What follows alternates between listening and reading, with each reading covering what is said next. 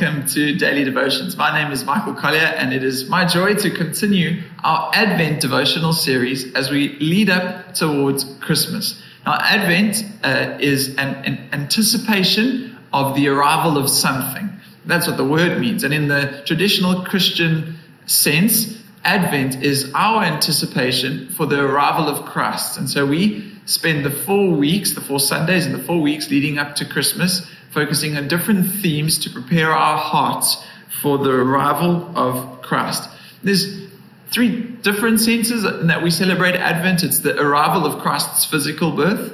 It's the receiving of Christ into the heart of the believer and our new birth. And then it is the ultimately waiting expectantly for Christ to come and renew and bring a rebirth to all creation as heaven and earth are finally reconciled. And so it is a time of eager anticipation. I'm sure we've all experienced a state or a feeling of anticipation. Anticipation, anticipating a future that is better than the present. And we call this hope. I know I've told you this a thousand times, but I recently got married. And in the build-up to our wedding day, there is a hopeful expectation of the day and of the life that lies ahead for us in marriage. And it is both great excitement and nervous expectation. And I'm sure we've all had a similar feeling of hope in some way or the other. There is, there is a waiting expectantly for something. A hope. But biblical hope is not merely optimism. Optimism is simply glass half full, looking at any circumstance and believing the best. I'm certainly a glass half full type of guy. But biblical hope is deeper than that. It is not based on circumstances. Biblical hope is based on a person. Biblical hope, which we prepare our hearts for in this first week of Advent, looks beyond our circumstances and situation, and instead looks to the faithfulness of God. It looks to the person of God himself. It's how the Old Testament prophets were able to have hope in spite of their circumstances. If you're a follower of the YouVersion Bible app, you'll know that the verse of the day today is from Psalm one hundred thirty, verse five, and it speaks perfectly into this topic. It says, I wait, it's a hopeful waiting, I wait for the Lord. Biblical hope based on a person. I wait for the Lord, my whole being waits, and in his word I put my hope.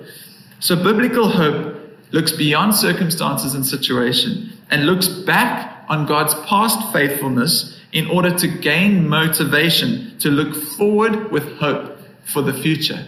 And Christian hope looks back to the risen Jesus in order to look forward. And so we wait with hopeful expectation. It's how the scripture can say, his name, Jesus, will be the hope of all the world. This is how Abraham and Sarah lived. Hebrews eleven verse eleven says this, by faith Abraham, even though he was too old to have children, and Sarah herself was not able to conceive, was enabled to become a father because he considered him faithful who had made the promise. Faith is confidence in what we hope for. Abraham and Sarah's confidence was not in their circumstances, or not even in their circumstances changing, but in the faithfulness of God. They considered him faithful who had made the promise. And so they could have hope, not based on situations or circumstances, but on the character of God himself. And so today I'd like to give us three types of hope we find in scripture to prepare our hearts for Jesus so that we can live lives full of hope in this Christmas season, but throughout our lives. The first type of hope that we read about in scripture is what the prophet Hosea calls a door of hope. In Hosea chapter two, verse fifteen, he says, God can turn a valley of trouble into a door of hope, looking beyond his circumstances to the character of God. He says that like the day that Israel came up out of the land of Egypt, God has surprised his people with redemption like that in the Exodus. And so he can do it again because Hosea was living in exile. And for us, we can say that God has done so again. He has surprised us with redemption from an exodus or a slavery to sin. And he has done this through the arrival of the birth of Jesus.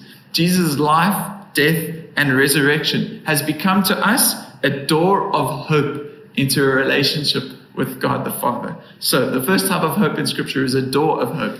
The second type we read about is a living hope. First Peter one verse three says, "Praise be to the God and Father of our Lord Jesus Christ. In his great mercy, he has given us new birth into a living hope through the resurrection of Jesus Christ."